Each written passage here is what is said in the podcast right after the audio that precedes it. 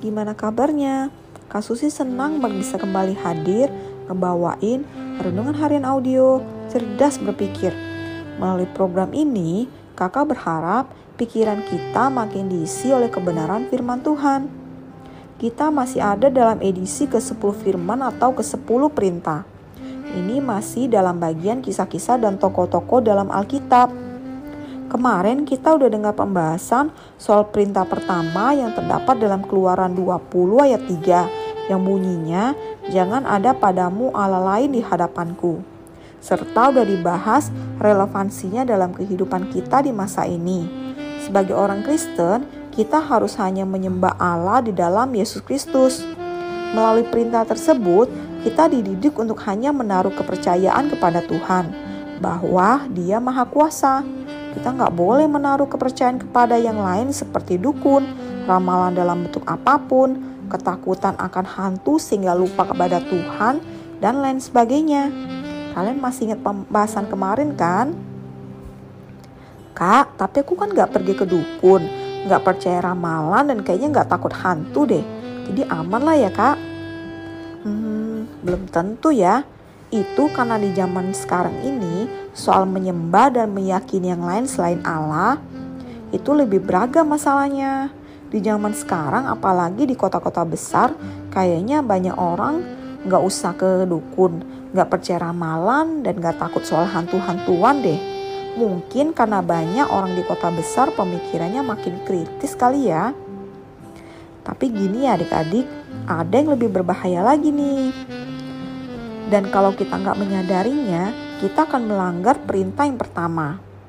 Adik-adik, kita kan udah tahu nih bahwa perintah pertama dari ke-10 firman itu adalah jangan ada padamu Allah lain di hadapanku.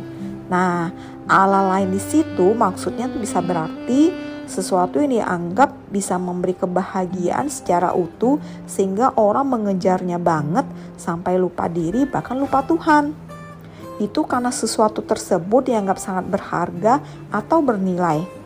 Harta dunia atau hal-hal materi misalnya. Ya memang sih harta atau hal-hal materi itu penting dalam rangka menunjang kehidupan.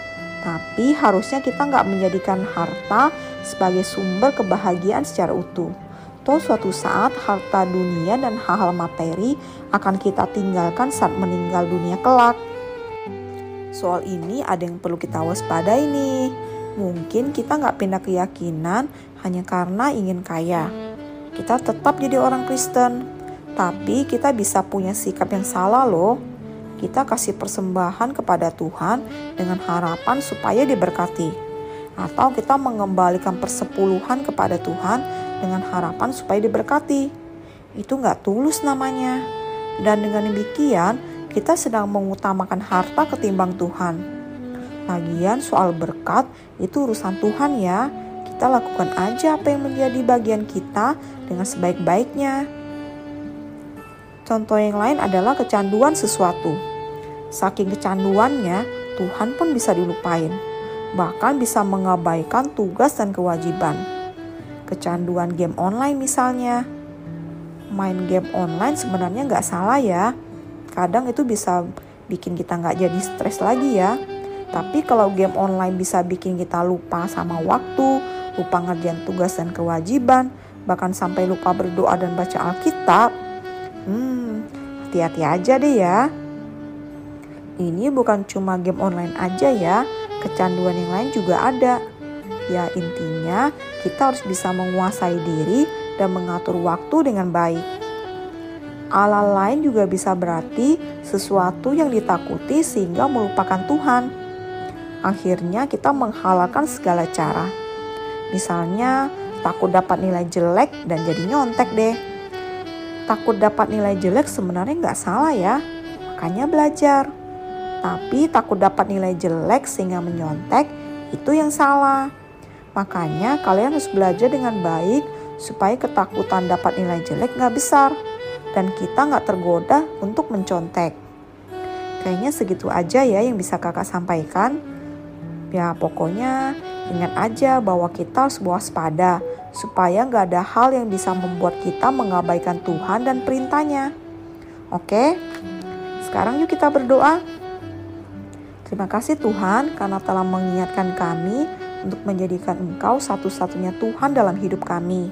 Biarlah tidak ada satu hal pun dalam hidup ini yang bisa membuat kami lupa kepadamu. Kami mau hanya menyembah kepadamu Allah yang hidup, bukan supaya kami diberkati, tapi karena kami menyadari bahwa hanya Engkau satu-satunya Tuhan yang layak disembah dalam hidup ini. Dalam nama Yesus Kristus, Tuhan di atas segala Tuhan, kami sudah berdoa. Amin.